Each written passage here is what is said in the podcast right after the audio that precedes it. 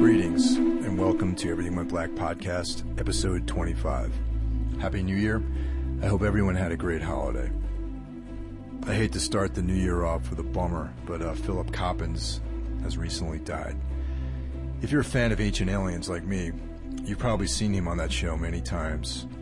In addition to that, he's uh, written several books uh, dealing with the Kennedy assassination, ancient civilizations, um, aliens, and all sorts of uh. Being the new year, I wrote up a list of goals for this year. You know, everyone wants to say, I'm going to lose weight, I'm going to get in better shape, I'm going to eat better. Uh, the very general objectives that people seem to have. This time around, I figured I would actually make a list of very specific things that I wanted to accomplish in 2013. That way, I can knock them off one at a time on my list and actually measure my progress. So, if you're someone who wants to make a change this year, I highly recommend uh, doing something like that. I think it will help you focus your energies. I caught up with John Congleton for this episode. John is the engineer producer who recorded Path to Totality. He's a very, very, very busy guy, so I was really excited that he made time to talk to me. So, anyway, here we go John Congleton.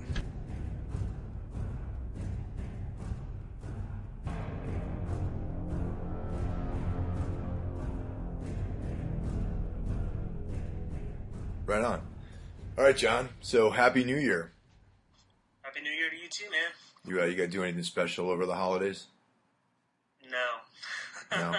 Working? I didn't work. That's special. Yeah. For uh, for those who don't know, um, John and I uh, worked together on the Path to Totality record by Tombs, and that was about two years ago. About just about almost exactly two years ago. Exactly, yeah. Yeah, we uh, we toured down to Dallas and uh, posted up in your studio for just about a little over a week, maybe two weeks. I don't remember it being two weeks, but it was definitely over a week. It was over a week, it was maybe maybe ten days. Mhm. And uh, That's about right. Yeah, and we ended up knocking out the entire album. A lot of times, people who are end up recording records for a living, um, sort of come at it from a different a different angle. Like there's, you know, all, all the big sort of music schools like Berklee and whatnot. They have audio engineering programs, but a lot of times, people who end up doing that kind of work aren't necessarily someone you know they don't necessarily go through a whole program to study music or study engineering. So how was what was your introduction into uh, audio recording? Um, it was really, really, really organic. Um, it was um, literally like I was 14 or 15 years old, and my first band went and recorded our first demo. And I had never recorded anything before in my life. And of course, this is you know way before Pro Tools or even ADATs. You know, so um, you know, getting to go record was was kind of a special thing still. You know. Um, and uh, we went to re- we went and recorded. Um, there was a band uh, that I like completely worshipped at the time called Brutal Juice, and the uh, the bass player of that band, Sam McCall, had a studio, and um, we recorded with him. And I just it was like it's one of those things that you you read about where it's just you just you're like, all right, yeah, this is what I want to do. It immediately like made made music like playing music and it, it encapsulated as something that I love and it's a passion, but this is something that I could do. Yeah, You know what I mean? It felt like I mean, I never ever felt there was never a time in my life where I was like, maybe I can make a living playing music, you know. I, I never I always I always just kind of understood or felt that like that was just something I was gonna do because I loved it. And um but as recording, it was like, no, this is something that I, I, I, I felt, I just felt very zen. Uh, It, like it, I, it was just very comfortable for me. The whole idea of uh, this process, and um, that's, I, I, I just, I was very inquisitive about it, and I asked Sam a lot of questions, and luckily Sam kind of turned into sort of like a big brother to me, and I, he, he literally sort of nurtured my my interest in recording. And by the age of 17, I was recording bands. And again, this is before the days of, you, you know, I was recording bands on eight tracks, you know, and like that was, that was pretty much as good as it got at my level, you know, I mean, Yeah. and, um, and that's, you know, I mean, it was a very organic thing. It was just like, this is what I'm going to do. You know, it's I, I just knew it's what I wanted to do. So this uh, this initial studio, what did what did it look like? If you can remember, I mean, was there like you know tape you know tape machine, one inch machine? You know, mm-hmm. what kind of board? You know, what sort of what sort? What was the format? Was like one big room? Was there isolation booths? You know, oh like, no, no, no. It was one big room. It was an eight track, and I think he had a Tascam board. And um, I remember um, him like cursing and spraying WD forty into the faders because they were crackling. You know, like in the middle of the mix down. You know. And, there was no isolation. I mean, it was it was you know, I mean, by today's standards, it would just be so arcane, you know, just like it was just. But you know, it was uh, to me, it was like you know, the greatest thing ever. So, did you uh, immediately go into like some sort of internship, or did you just kind of in a, take the punk rock method and just just do it, keep on doing it until you can do it better? Like, what, what was your sort of method? Certainly the latter. Um, I I didn't I didn't really intern. I was really able to dodge that that bullet. You know, like the whole working for free, which I have a moral objection to to begin with. I, I think that the the idea of of uh, exploiting people's energy and excitement is is pretty odious, and um, I wish studios wouldn't do that, I, or at least they would find some better way to compensate them somehow. Besides, you know, hey, hey, buddy, if you're lucky enough, you'll be able to clean the bathrooms here, you know, and like, I think that, you know, I think that that's, I, I personally have a moral objection to that. So, you know, I, I, I've never, for example, I've never had an intern at my studio that I didn't pay in some capacity, like monetarily. Um, and, you know, um, so basically, to answer your question though, um, I mean, I, I just made friends. I read a lot of books, and um, little by little was able to kind of just butter and squirt my way into studios. And when people would let me uh, use the uh, use the gear, and I just would record, I would record anybody who would let me, and um, um, that's that's that's basically the story.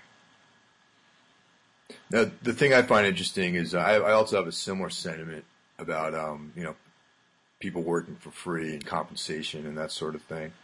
Um, and I find like, at least with respect to music or any of the fields that sort of, you know, orbit around the music industry that because there seems to be such like a plethora of people who want to somehow be involved, who have this kind of aspiration to making a career out of it, they're rife for being exploited by people, you know, and, and that's sort of like where, at least here, you know, New York City, just like any other major city, there's, you know, tons of, of you know, there, there's a big industry around around music and film and in movies and all that sort of stuff. So, you know, there, there's this vibe of of yeah, you know, you we're interviewing interns to come here and work for free, and you know, and I just think I, I agree with you. I just think that's like a really shabby way of of doing business, you know. And even if you can't monetarily pay someone like a salary, you know, there has to be some kind of like compensation, even if it's like you know, trading or, or some sort of barter system or whatever. But, you know, I think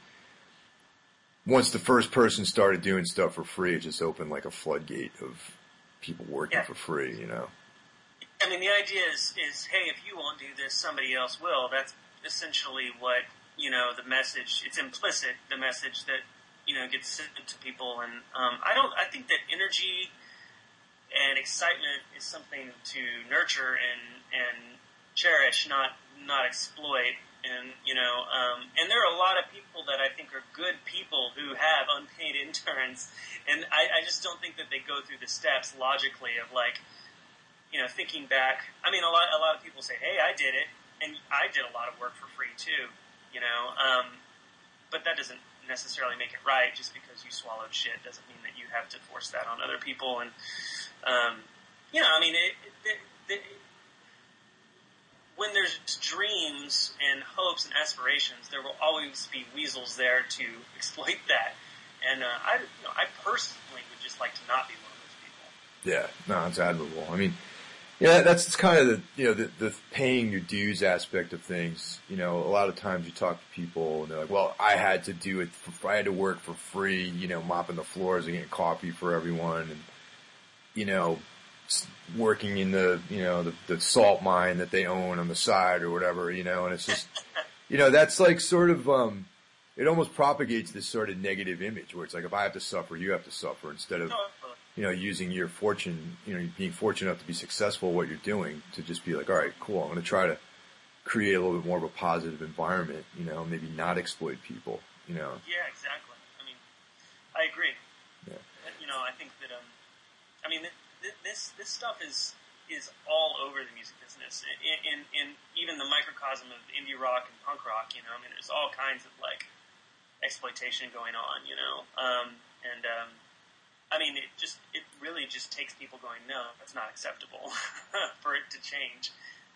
Yeah. Know, maybe with, um, the sort of, you know, populist approach that music seems to be having these days where, I mean, you know, things like the sort of faltering of labels and whatnot, and bands being have be able to have more control over what they're doing.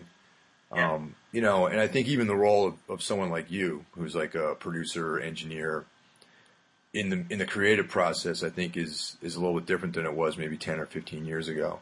Absolutely. You know, maybe, maybe this new environment will probably help people not exploit each other so much because being being a band, you know, like you can actually sell your own music these days. I mean, I don't. There's, there's never been a time in the history of pop music, in my estimation, where there's been a better time to be in a band.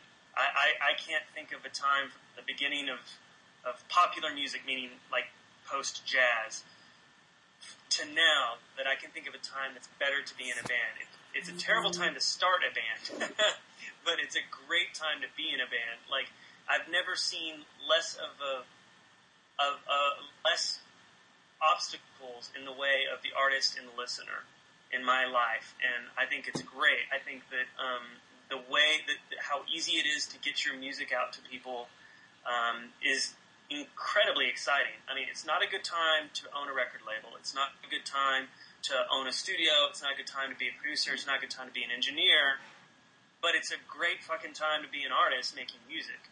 And um, I mean, I think that that's really exciting. And and um, if you are, you know, if you treat people the right way and you're square, I mean, you know, uh, the, the, the good people are going to be able to continue to work and thrive. Um, if if you if you burn bridges and you uh, you know you you you uh, charge people too much money um, and things like that, your people won't come back. They or they'll talk bad about you. You know, I mean, it's just like any other any other thing, you know. And, and I mean, I think that there's so much power that bands hold now, and that's and what we've seen from this is we've seen the rise for the first time ever in my observation a middle class in rock music, whereas it used to be you were either Black Flag like starving, or you were you know Cheap Trick or something. You know, it was there was no in between, and and um, I mean that's great. I, I everybody likes to talk about how things were so much better when. I think things are great for bands now. I, I think it's I think it's great. I, I I know so many more people that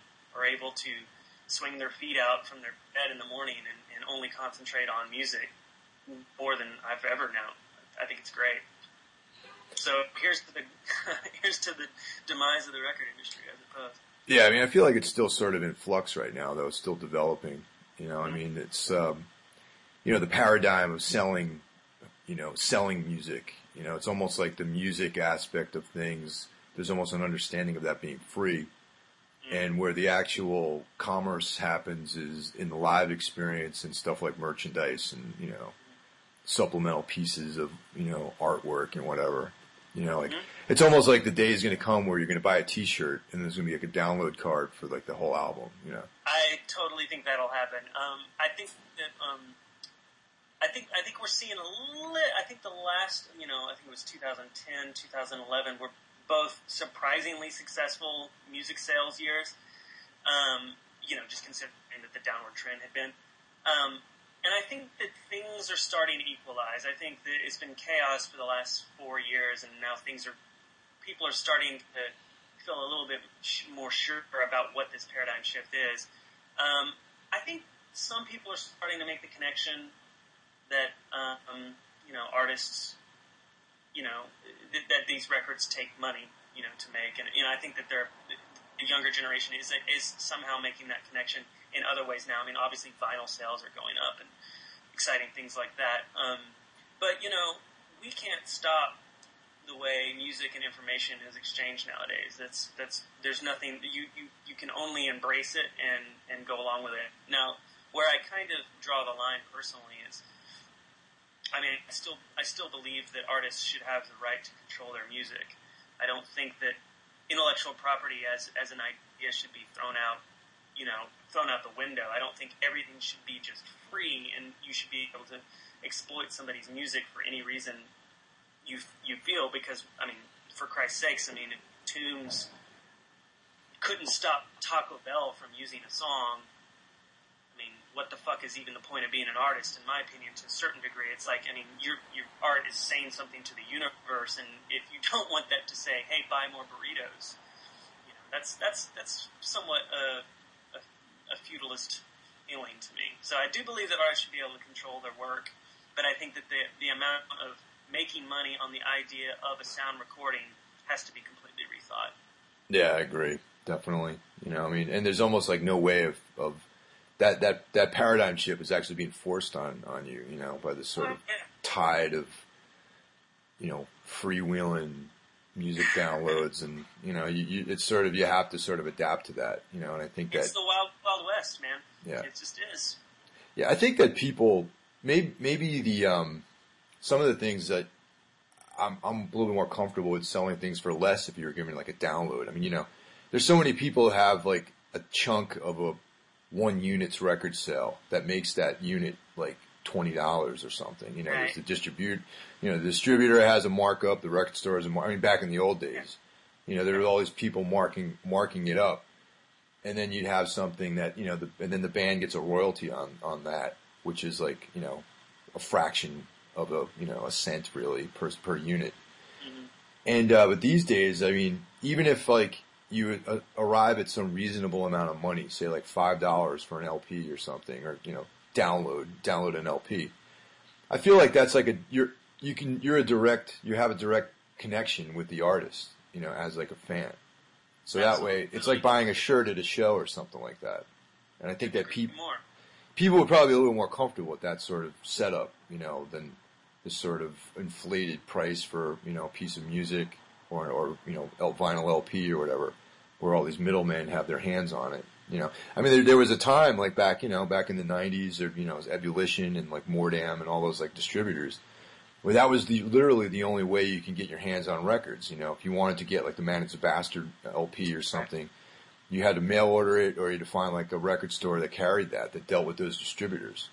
But if Right. Man is a Bastard, to wait six weeks. yeah, then you'd have to wait six weeks for it to show up at least. If you know, But, But- you were pumped when you got that record. yeah, totally. You know, and that leads to like another point I have is just sort of the, um, you know, the, the relative ease that thing that people have access to certain pieces of information like music and you know whatever. It's almost like, like I, I have this concept where, you know, it even relates to food. You know, where if you're you get out and you buy a steak or something like that, and you kind of you kind of have that. You, you take the steak home, you cook it, and you eat it.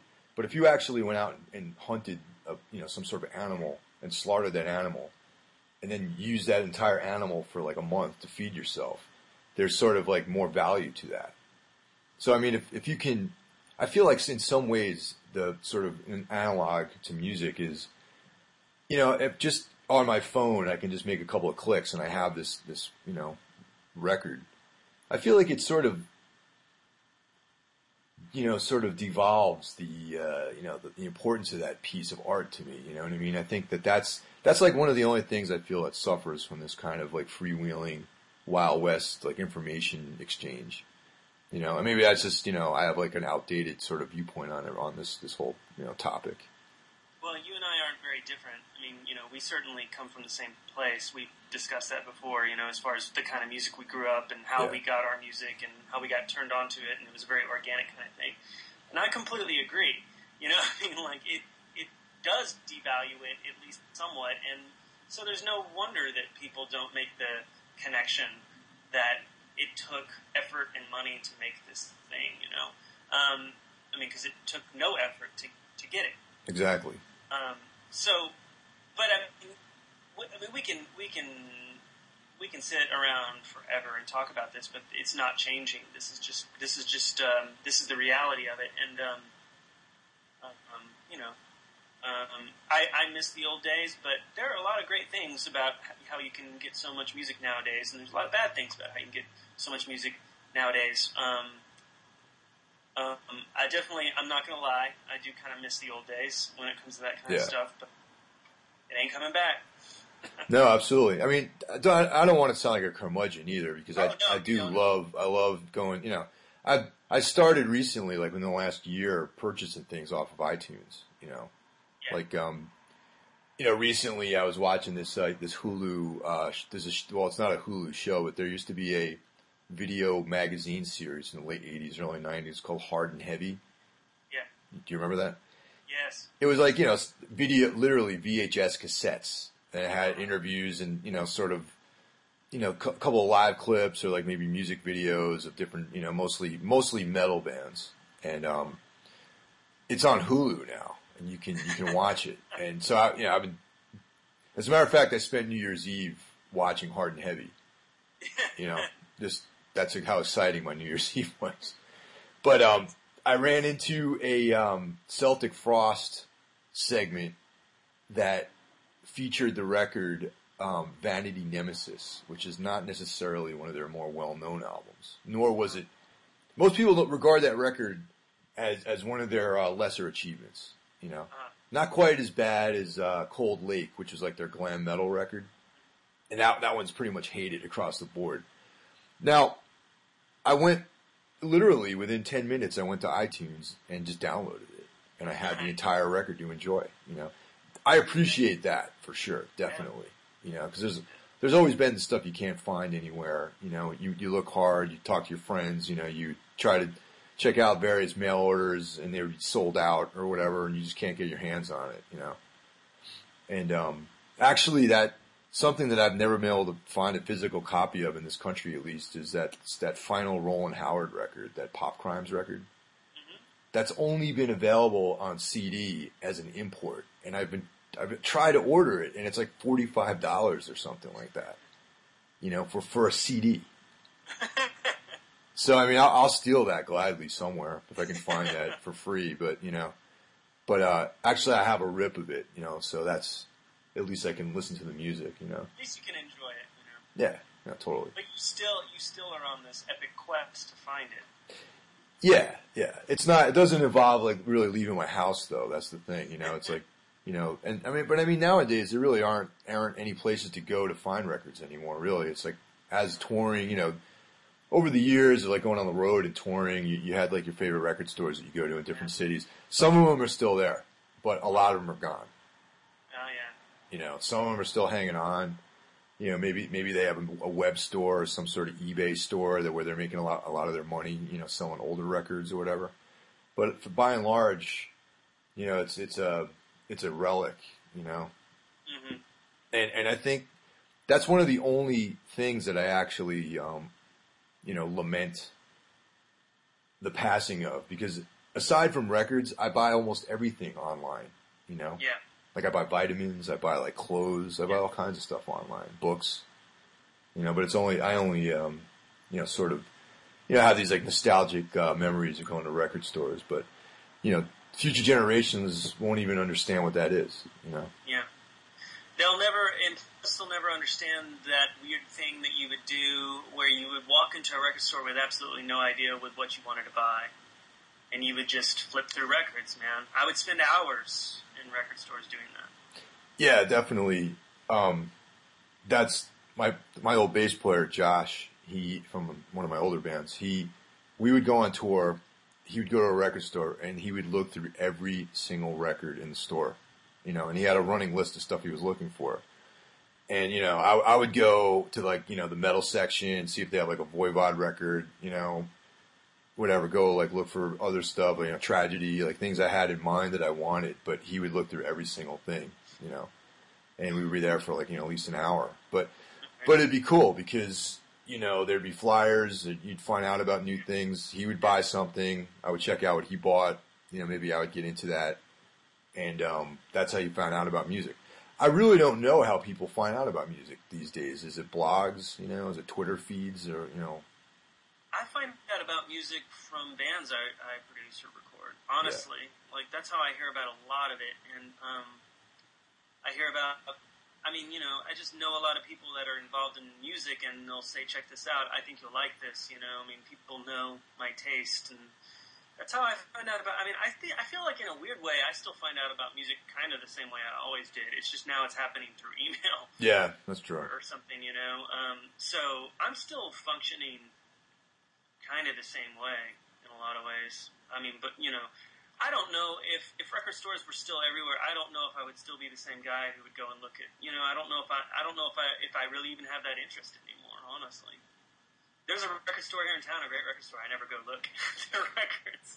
Really? You know, so maybe I'm not that guy anymore. Yeah, you know, maybe.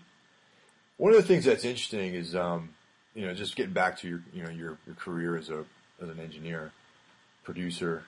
Um, you sort you sort of have a pretty wide variety of bands that you work with. I mean, you know, prior to us, you know, doing the album with you, I uh, was only really aware of uh, Explosions in the Sky, which is like you know one of my I would say top fifteen bands that I like, mm-hmm. and of course the Baroness record, you know, or Baroness Records, and um, and that was actually I remember uh, hearing the, the Baroness, and you know that was what sort of sparked our interest in working with you after you know Gordon at the label had uh, put us in touch. Or actually, no, I didn't even meet you through Gordon. It was through John. Yeah, we, we met at, at your show, and with ISIS. It was actually an ISIS show that we played to a largely um, uninterested crowd at. So yeah, it was an ISIS show that we happened to be there, and that's how we met. Totally. And yeah. I saw the show, and I was watching you guys play, and I texted Gordon, and I said, "Tombs is kicking my ass right now." that's how it, that's how it started. Yeah, but uh, yeah, prior to that, I didn't really know um, you know what you, you weren't really like a genre related engineer. You know, like there's there's certain guys out there that you know you, you want to you know hear a metal record or whatever. You know, you go to like Erik Rutan or or someone like that. But that's why I thought it's interesting that that you had any interest in working with us because you know we're um you know sort of not really like Baroness and also not really like Explosions in the Sky. Yeah. But it's just music to me, man. Yeah. You know, like, you know, um, I understood where you guys were coming from. I listened to a lot of the same records you listen to. Um, I just love music, and yeah. a big thing for me is I always just want to be challenged, and I don't want to be bored because I think that when I get bored, people can tell. yeah, definitely. you know?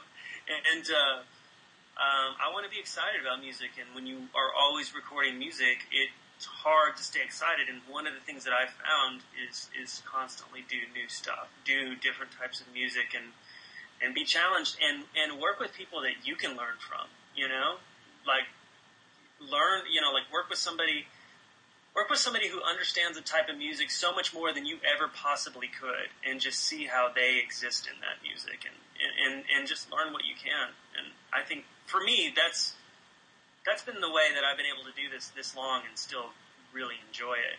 So, um, you know, I try to work with the good the good metal bands or the good punk rock bands or the good post punk bands or the I try to work with the good ones, you know, like the ones that seem to encapsulate the best of what's happening that moment, you know. Yeah, it's just a, just a, it's a unique approach though, because like so many, you know, a lot, a lot of people, a lot of engineers and producer types want to be known for like a certain thing. You know, yeah, I have no interest in that. Yeah, no, that's that's interesting. Yeah. but uh, you know, the, the explosion in the sky stuff that you've done is really that was like where I knew your name from when when you know we finally met, and um, I was like, oh yeah, you're the guy that works with explosions in the sky. Now is that that's like a long standing sort of relationship that you have, right? Ten, ten years this year, and we're working together. Um, uh, here in a couple weeks. Actually, we're working on a movie soundtrack, so it's still still going. Right on. Yeah, yeah. they're great. They're, I mean, I would, as I, I, think I've said before, I would loan that band money. You know, I just feel like they're brothers of mine at this point. You know. Yeah, yeah. The um, you know, some some of the things that you know, re- regarding explosions in the sky, that you know there are some similarities I think between things that we do, like some of the more atmospheric elements. Sure. And that's kind of Sure. like like why I was thinking like, oh yeah, you know, working with John, maybe we can like try out some cool like experimental stuff because you know we're not always playing fast. You know what I mean? Right. Yeah. So when when you you're kicking that project off with them in a couple of weeks, and it's for a movie score. Yeah, it's for a movie score. I I, I, I can't really say what it is, but it's for a big movie. A big movie. A big movie. Cool. Pants pants movie. What um what what have you worked what what other notable projects have you had going on in the last like year or so, last couple of years? Because I know you know obviously the Baroness stuff you've been working on, and it seems like you know John and his band of merry men is is definitely really suited to the kind of work that you do too. You know? Yeah, and I mean, even more so on the last record, I think. You know, like they, the, I mean, you know, the last record was pretty, pretty far out. You know, for Yeah. for anything that would fall, even in the hard rock genre. You know, I mean, there were some challenging moments on that last record. I personally thought it was great, and I, I, I John, John is an inspiration to me, man. Like he's, um, that guy is just so motivated and so trusting in in what his what his whatever it is, his art, artistic voice, whatever, he just believes in it. It just there's no like, well, what will people think? You hear that a lot in the studio. What would my audience think? Or you know, like, which is inane, of course, to to even say, but it's it's it's understandable that people feel that way. But like that never even remotely enters into John's brain. It's like if he's he, he's not saying it out loud, but I know in my heart that he's not even thinking it. You know, it's like makes no difference to him what other people think. It's it's it's truly about what his uh, artistic voice is, and he's great, man. He's he's awesome. Um, I mean, last year was a funny year. Um, I mean, it was it was a really really busy year, and I did a lot of great records. Um, right around the time that the Baroness record came out, it's right around the time they had their horrible bus accident Right. and this time, like it was literally like maybe one week or two weeks off or something like that. Um, you know, Amanda Palmer had her record come out, which I thought was a great record, but she got such a tirade of shit from people uh, about how she was conducting herself uh, with her Kickstarter campaign and things like that. And I, I was literally, I got phone calls from like, Were, know. were you involved in that project? I, I, I produced it. Oh shit! Really? Yeah. Dude, you know what? That this is only the second time I've even heard that name. So can you go into that? Like I, I look, you know, I live out on the fringe, bro. No, no, no, You no, know? no, no. That's totally fine. Yeah. I mean, Amanda Palmer has has an enormous fan base. Uh, um, you know, almost cult like cult like fan base, and um, I thought we made an incredibly awesome record together that was really uh, creative and awesome, and like was really something new for her. And I was really excited for people to hear it, and um, she worked her ass off on it. I worked my ass off on it, and it came out, and it was literally like the the controversy happened the same week it came out, and nobody talked about the record. And, but, So but, what, what's this controversy though? the controversy being that, um, uh, well, first of all, she made a lot of money on, on her Kickstarter. She made uh, over a million dollars on her Kickstarter, and um, but the the Kickstarter campaign was quite involved, and a lot of people didn't realize this. She was selling all kinds of things that weren't even music related. Um, but a lot of people just assumed that she made a million dollars off the record, which is just categorically false. Um, but that so that put a lot of attention on her, and then she got some um, negative attention because she um, she was inviting people to play on stage with her, um, string players, horn players, whoever. Like as long as you were like a fan of Amanda Palmer, she wanted to have you come play on stage. But she wasn't paying these people. But the deal is she she's done that for years she's always invited fans up to play with her. It's like it's like her attempt to make every show a little more ramshackled cabaret experience. And um, so somehow or another, um, it got out that you know, oh, she's inviting people to come play with her, but she's not paying these people, but she's a millionaire. And of course, um, I understand where people are coming from with that, but they weren't really paying attention to the actual facts or anything. And so right as the record came out, unfortunately, she got all this negative press, and uh, it's like you know the typical thing that happens in the in the internet world now, where um, one one person picked up a news story, and, and then you know another person picked up the news story, and then like I was getting phone calls from from people at at um, every like major news publication, like wanting a quote from me about it.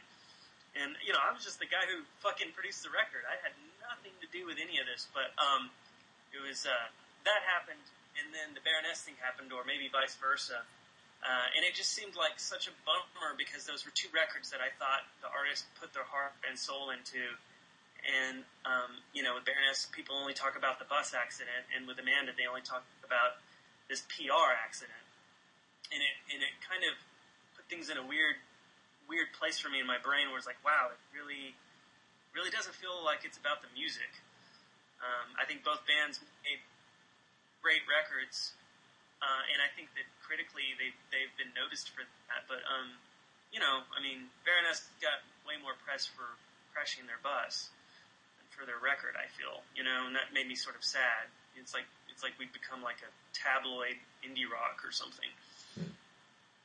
I'm uh should I know who Amanda Palmer is? Honestly, I mean, you know, totally without any ego, man. Because like uh, I have no before any of this, I had no idea who she was.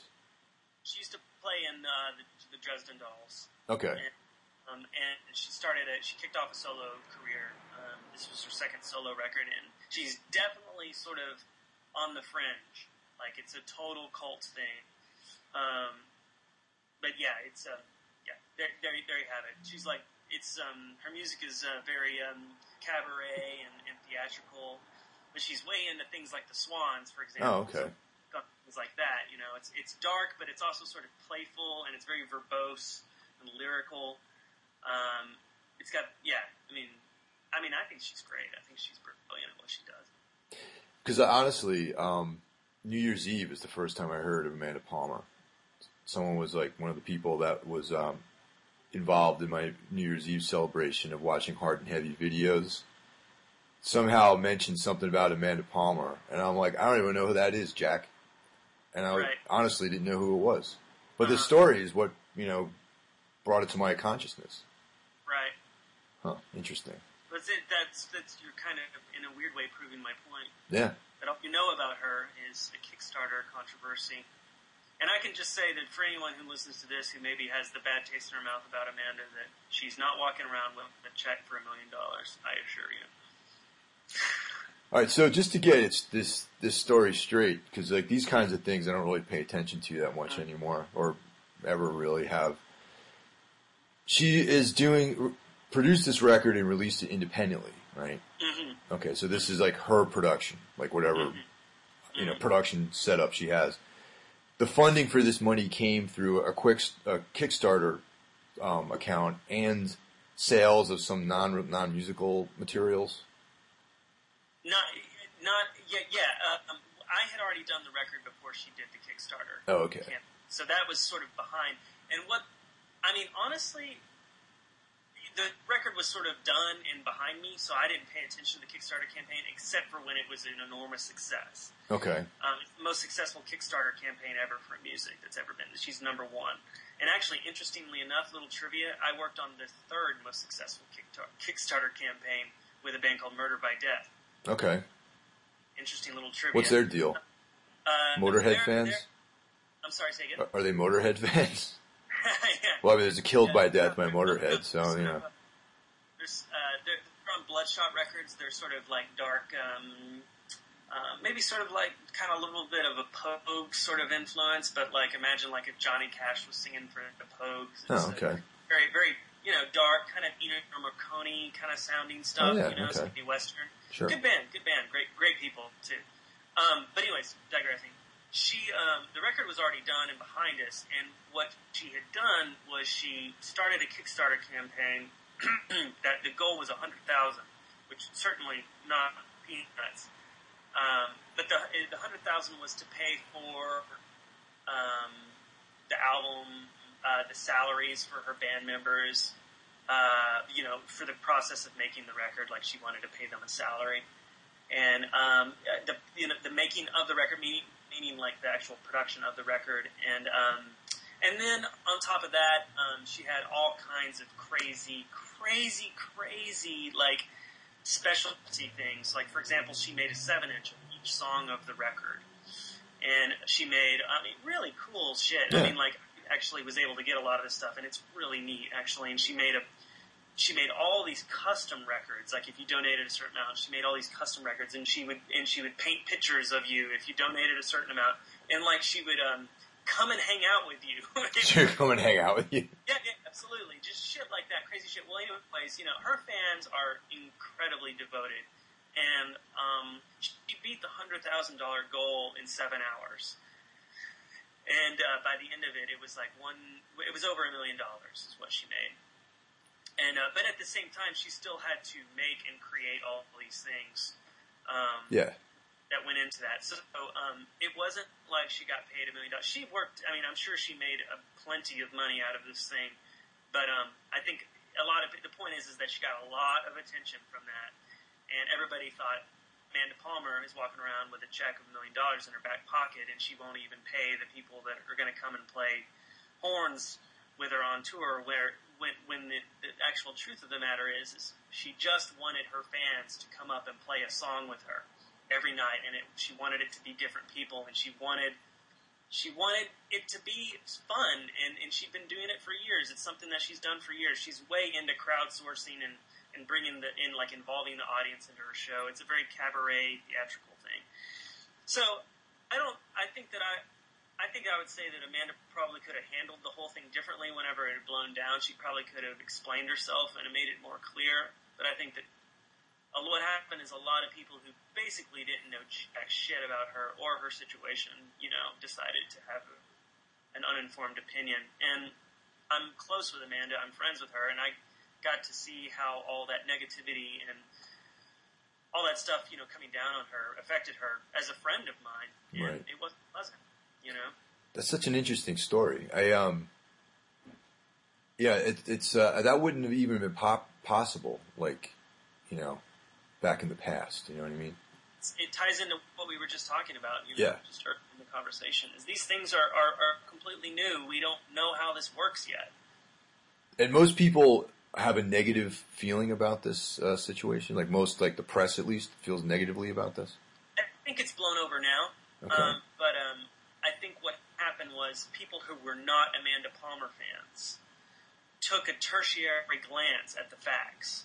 Oh, she made a, they what they saw is oh she made a million dollars. Oh she doesn't want to pay her her her band, which are are both false. But if you just take a glance at the facts, that's the way it seems. Right. So you know it's the message board free floating negativity Oh yeah. went crazy. And then on top of all this, just, you know, it turned into all kinds of ridiculous lies about her. For example, um, because my involvement in this, um, it's there's a conspiracy now that you can see the internet. that I am a Scientologist, and sh- and she's a Scientologist, and this Church of Scientology got us together, and Scientology funded the record. This is a real internet conspiracy that's happening. Anybody who's ever even remotely rubbed their elbow against me knows that I have. Not only am I not religious, period, but I'm certainly not a fucking Scientologist, and I can assure anybody listening that neither is Amanda Palmer. Wow. I mean, I'm Yeah. gonna I'm gonna start another um, rumor that you're actually both reptilians, like that you guys are part of the reptilian ruling class. I think I'm okay with the reptilian thing. Yeah. You know, you're part of like the secret the secret society of reptiles that secretly run like the you know the World Bank and part of the Yeah. globalist conspiracy, and this is all part of that setup. Oh, totally. Yeah. You know. we decided to make a punk rock record that, uh, you know, or what? No, not a punk rock record. We decided to make a record that was our that was our contribution to the new world order. Yeah, makes sense.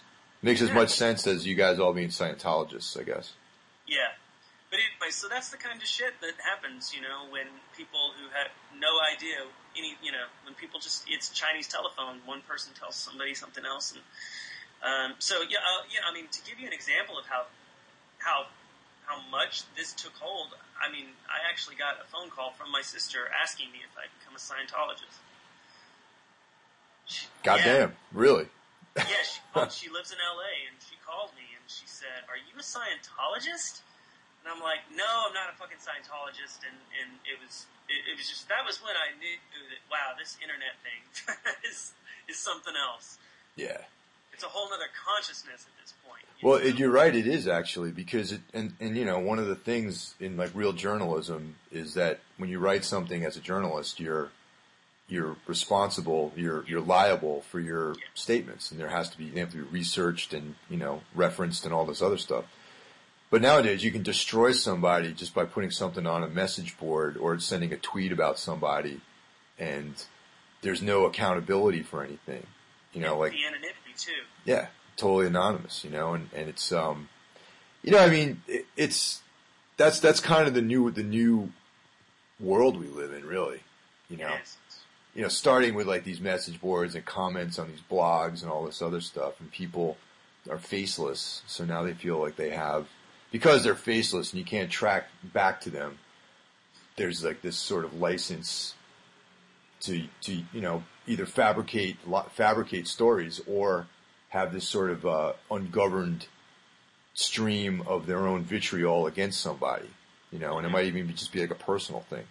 A couple times I've seen on Brooklyn Vegan, I don't know if you're familiar with that, that website. Sure. It's, um, you know, there'd be like these comments that initially started out about this particular show or whatever, but it ended up devolving into this just a, a sort of back and forth between the people that were leaving comments about the show. Oh, absolutely. And then it became like a separate entity of like bashing each other, you know. And the, the irony is that none of these people probably even know who the other person is. You know, they're just basing. They're idiots and they hate each other. Yeah, totally. You know.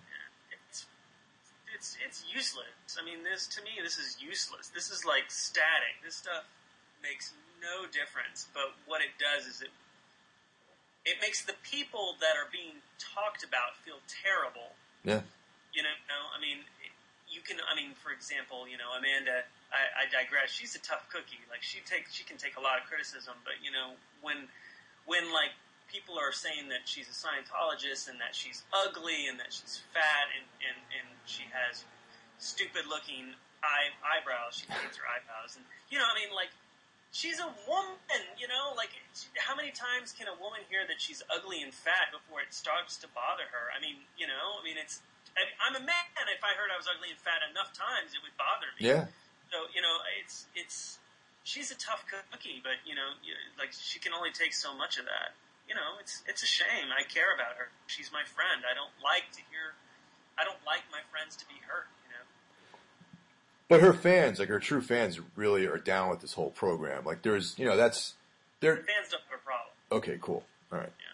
Yeah, I was just, just you know, when we started talking about media and like all this like false journalism and lies and Scientology conspiracies, like that hasn't affected anyone who's part of, who's an actual fan of hers, right? No. These are all peripheral people that care about this stuff. Yeah. Wow. I mean, nobody nobody's complaining. The people that donated the money to the Kickstarter aren't complaining. You know, and there's there's plenty of avenues for them to complain if they wanted to. Yeah. That's kind of interesting because it seems like in a lot of ways, um, there's this sort of like com- compartmentalization of, of these different sort of um, groups, you know, where yeah, I don't, I don't know if you're familiar with the comedian Andrew W. Oh, not Andrew WK, uh, Louis C.K. Of course, he's a genius. Yeah, I think like that, like his comedy special being put out for like five bucks or whatever, and him making a ton of money off of that is like sort of like a testament to this whole concept that nowadays you can just do it yourself and you know compensate people accordingly and be successful and get your your message out there. You know, so I feel like no one criticized him, but all but also you know for, for whatever reason, no one that was there's no criticism of him for doing something like that, for cutting out some label middleman or whatever. But uh, I feel like these like these sort of microcosms that are all sort of operating parallel to each other, like this whole Amanda Palmer thing. It's like her fans, you know, supported her and they provided funding, and this project came out, and everyone's happy. It's only Right. like these interstitial people that seem to have a problem with it. Right. Example, I mean, she's she has the same band with her that recorded the record and is doing the tour with her, and I guarantee you, if you walked up to one of those people and said, "Are you happy with how you're being compensated?" It's going to be a yes. You know, it's it's a guaranteed yes. I you know like Louis C.K. What he did when he got his money, he said, "You know what? I'm gonna I'm gonna pay the people that helped me make this." He paid them more, just like she paid these people more. And you know, the first phone call I got once she broke a million dollars was, "How much are you getting paid?" You know, everyone wanted to know how if I was getting cut in on this big breakthrough. And you know, I mean, at the end of the day, her and I, you know, we had a deal already. We made the record. You Yeah. know, I'm happy for her that she had this enormous success. It's great. It's a testament to how much people believe in what she's trying to do. For example, the way I look at it is whenever I make, I pledge to NPR every time they have a pledge drive. Okay. Yeah. And when I do, I get a coffee mug or I get uh, I get a, a whatever. But I'm not. I don't care about the coffee mug or the This American Life CD. I don't care about that. I'm paying because I enjoy that this thing exists. Right. And that's the way I look at it. I look at it as these people saying, you know what, Amanda Palmer enriches my life. I, I, I'm not only happy to get this record, but I'm happy that she exists and that she is touring and she is making art and she's doing this thing. It's like, to me, that's exactly how I see it. I, I don't care about the NPR coffee mug. I care that NPR gets up every day and, you know, has programs and, and has a voice of reason that I can hear. You know, that's what I care about. Yeah, I mean, I also contribute money to NPR, but uh, the way I look at it, it's almost like, you know, how many times have you been to a restaurant and you've gotten bad service and you still tip them? Yeah. You know, it's like, you know, those couple extra bucks that you spend on a tip, you know, that's that's how I see like pledging money to NPR is, you know, and I and it's but that's actually a positive service that I enjoy, unlike I would say seventy five percent of my restaurant experiences where I actually get, you know, the food's bad, services, you know, they're not friendly or whatever, and yet I still tip them. I don't even think twice about it. Right. Yeah, there was only one one time in my entire life where I didn't tip somebody, and it was here in New York City, and it was just, you know, it was a, a restaurant which actually doesn't exist anymore. I went in there and um, I sat down, and no one even approached me with a menu. Right, the wait staff was wasted. Everyone was drunk. It was in the afternoon. Okay, finally I got a menu and there was no silverware. Then it took another 30 minutes for them to come and take my order. And I was there for literally like two and a half hours. And at the end of that, I was like, you know what, man? I'm not leaving a tip. So I bailed. And that, but that was the only time I ever did that. You know, I usually give my 20% regardless. Yeah. Yeah. So how's our, how's our favorite sandwich shop, man? How, It's, it's be passionate about waiting tables. yeah. How's, how's our favorite sandwich shop? Have you been, uh, been hitting that place regularly? Oh, hunkies. um, you want to tell the story of why, why that's funny? Um, yeah. What, back when we were recording the uh, the record, uh, the, you know, the recording process. One of the key elements is getting food and coffee happening. You know, so John, you, you showed me around a couple different establishments that were very good in the area. You know, we hit Whole Foods a bunch of times, but then you presented to me this Hunky's place, which is um, one of your favorite sandwich joints, right? Right. Sure. Is it, it's called Hunky's, right? Yeah, it's called hunkies. All right. Because the reason why I question that is because I have never been able to remember the name of it. I had, you know, Chucky's, Spanky's, um, I don't know, hung, hung, like hunger, I don't know, whatever. There was other names for it.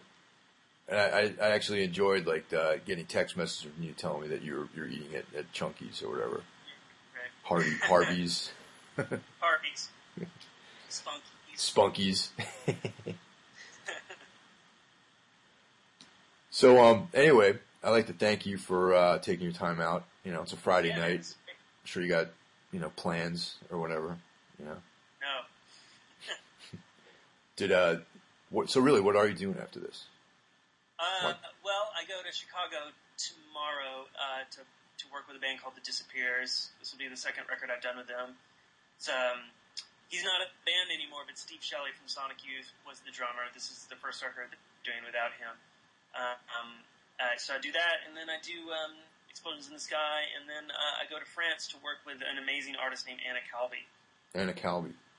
hmm man, you you you just like move in circles of people that you know. I've always been impressed by that. Uh, thanks, dude. Yeah. One time you um you contacted me. that You were working with David Byrne or something like that. Yeah, like, sure. Yeah, out in, in Jersey. Yeah, sure. hmm Um, Yeah. And I was like, man, John's working with David Byrne. It's cra- it's crazy. it's awesome. He's great. Yeah. David's amazing. I don't really have any plans for the next couple weeks. You know. Right. Um, uh, tonight, I think I'm going to watch uh, a couple DVDs and call it a night, man. That's about nice, it. man. You turned me on to Serbian film. Oh, dude, did you actually you saw that? I've watched it probably five times. That Incredible. Now, what are, what are you? That's all right. Now, what are your thoughts on this? What What are your feelings about that film? Like, what's your take on it? Did you enjoy it? I think, uh, to me, I loved it, actually. I mean, it's brutal. It's totally brutal. But, um, to me, it's worth the price of admission because what I get out of it is, I mean, what I personally get out of it is a little bit of a, I think it's a, mm, it's a farce of, of capitalism. Is Yeah. what I get out of it, you know. Um, sometimes it's good enough just to have a loving wife and a great kid. You know, sometimes it's, it's good enough just to have a family family that loves you. Maybe you can't give them everything you want to give them, but maybe sometimes you just you know you have to be happy with the simple pleasures. That's what I got out of it. Yeah, and it was basically the. You know, we actually did our first podcast was was um my friend Mike and I went to actually see that in a movie theater.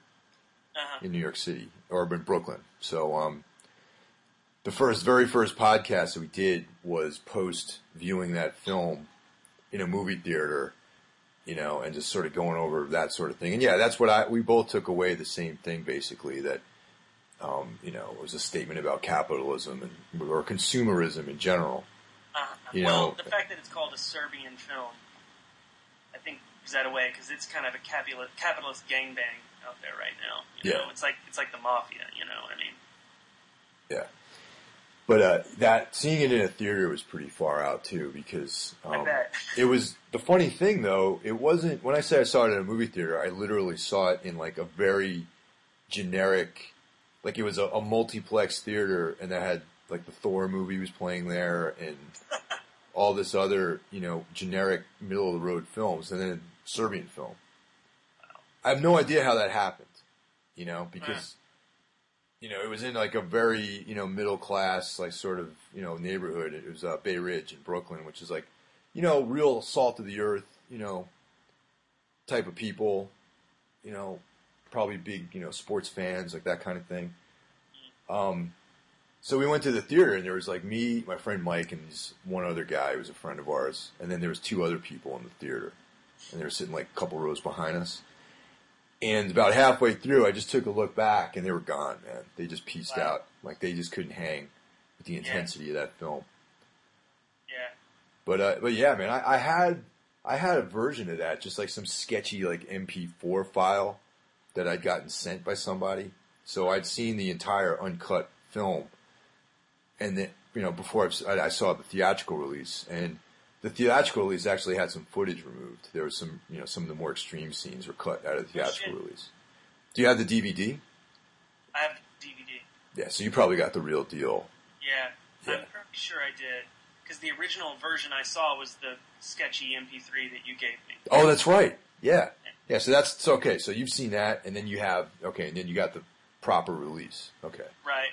Yeah. I think it's brilliant. I mean, it's it's um, I mean, I wasn't any more shocked by it than I was by like I Stand Alone or a movie like that, you know. But I, I got a lot more out of a Serbian film than I did out of the, you know, like um, I Stand Alone or or um, Irreversible or Right. you know those kinds of films, which I kind of lump in the same sort of world. The Gaspar Noé films are a little bit more just sort of sensational. I think a little bit more ex- exploitation type films in some ways, even though there is like a subtext of, you know, there's something going on in those films generally. But I feel like the Serbian film was definitely a very tight statement about number one, the state of Serb, you know, the Serbian people, what they're dealing with, you know, in this, you know, unified European state that, that they're enjoying right now. And also, in a broader sense, you know, like how consumerism is affecting our lives because every aspect of that dude's like descent was documented and exploited somehow. You know, at the very end, like the whole thing. You know, I'm not going to ruin it for anyone who hasn't seen it, but the ending is just downer, man. You just like you kind of want to, you know, like play with your cat after that, and, like take a warm bath and drink like some, you know, some hot chocolate or something. You know, it was like a really intense ending. Um, I don't know how else it could end though without it ramming. I mean, it was it got the fucking point across, man. Oh, You yeah. know? Yeah. got the point across. Did you see? Um, we might have talked about this too. Is uh, Martyrs the film Martyrs? Yeah, yeah. Yeah, that was another really well done extreme film. I thought, and that you know sort of touched on a lot of topics that I spent a lot of time thinking about, such as you know, you know the the, the uh, near death experiences and and um, you know concepts about the afterlife and whatnot, and you know consciousness. But it, it came about it in this like sort of roundabout way. It's almost like you know the, the two there was almost like two films in that one film.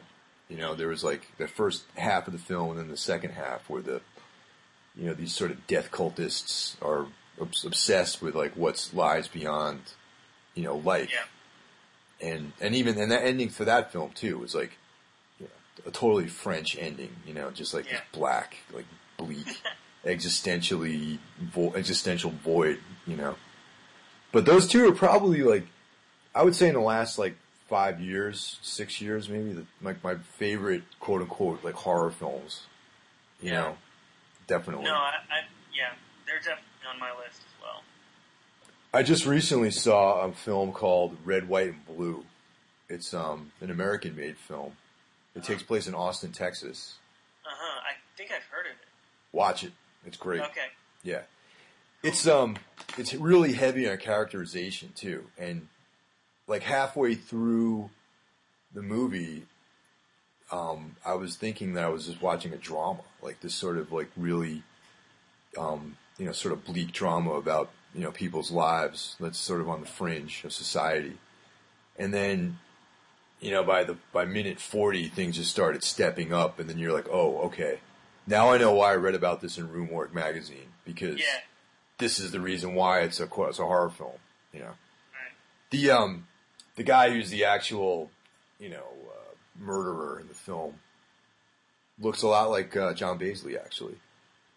Excellent. I was watching it with Andrew and um, here at, my apartment. Andrew was was watching with me, and Andrew's like, "That's Baizley," and then I was like, "Yeah, it kind of looks like John Baizley." Because we'd actually made up names for everyone in, in the in the movie based on people they looked like in our Right. real lives. You know, like the the girl in the film looks like this photographer we know in New York City, and um, this other guy that ends up uh, you know getting getting uh, well he does he doesn't end up very well in the film. He looks remarkably like this other guy who coincidentally is a recording engineer that's Oh, all right. based here in that's based here in New York. Right. And then, of course, the uh, murderer looks like John Baizley. Excellent. But yeah, that's on Netflix. You can check that out, man. It's great. I will. I will. Yeah, I I found that tonight, actually. do it, man. I found out about that. There was um uh, the the December special in, for Rue Morgue magazine, which I don't know if you ever you know check that magazine out. It's uh, they have like a top 200 indie horror films that you have to see, and it's um you know it's like a I read the thing cover to cover over the holiday, and uh, the the criteria was that it couldn't be like a classic film, even you know a classic, even though independent film such as um, you know, Dawn of the Dead is not in there because that's a classic, well-known film. So it's Yeah. redundant. It's like everyone's already talked about that movie. Or they'll have some like some of these sequels to films that are valid, but not the original because everyone knows about the original. Like Halloween, like everyone, yeah, it's on everyone's list of, of quality, uh, you know, sort of films. But Halloween three, Season of the Witch, is something that slips below the radar. So they have that listed on there. But that's how I read about this originally. And then as I was reading this, I was making notes on certain films I wanted to see. You know, I got to check this out. Mimic Three, I want to watch. You know, and um, I went through my Netflix uh, queue and I just added them. And then that Red, White, and Blue is the one that just really stuck out. You know, as, as a film that I've just been recommending to everybody. You know? Cool. Yeah. So yeah, if you're looking for something to do, man, check it out. I will check it out. All right, John. Once again, I don't want to take up too much more of your time. I appreciate it, and um, Yeah. yeah, man, we'll uh, we'll stay in touch over the World Wide Web. Hell yeah. All right, man. Take care, Mike. Good Take- to see you. Good to see you, John. Take care. Bye. So there we are, John Congleton. If you dug the intro music, that's Hans Zimmer off of the Dark Knight soundtrack, and that track's called Gotham's Reckoning. That's like one of the most powerful soundtracks I've heard in a really, really long time. Actually, the soundtracks for all three of those films are pretty awesome. Anyway, I'd like to thank everyone who's uh, been checking out the podcast, reading the blogs. It's been really cool. I'm really happy with all the work that we've been doing. If you're interested in following me on Twitter, it's at Mike Hill HQ. At Mike Hill HQ. And the website is www.everythingwentblackmedia.com. I'm going to leave you guys with an oldie but goodie, Bloodlet Eucharist.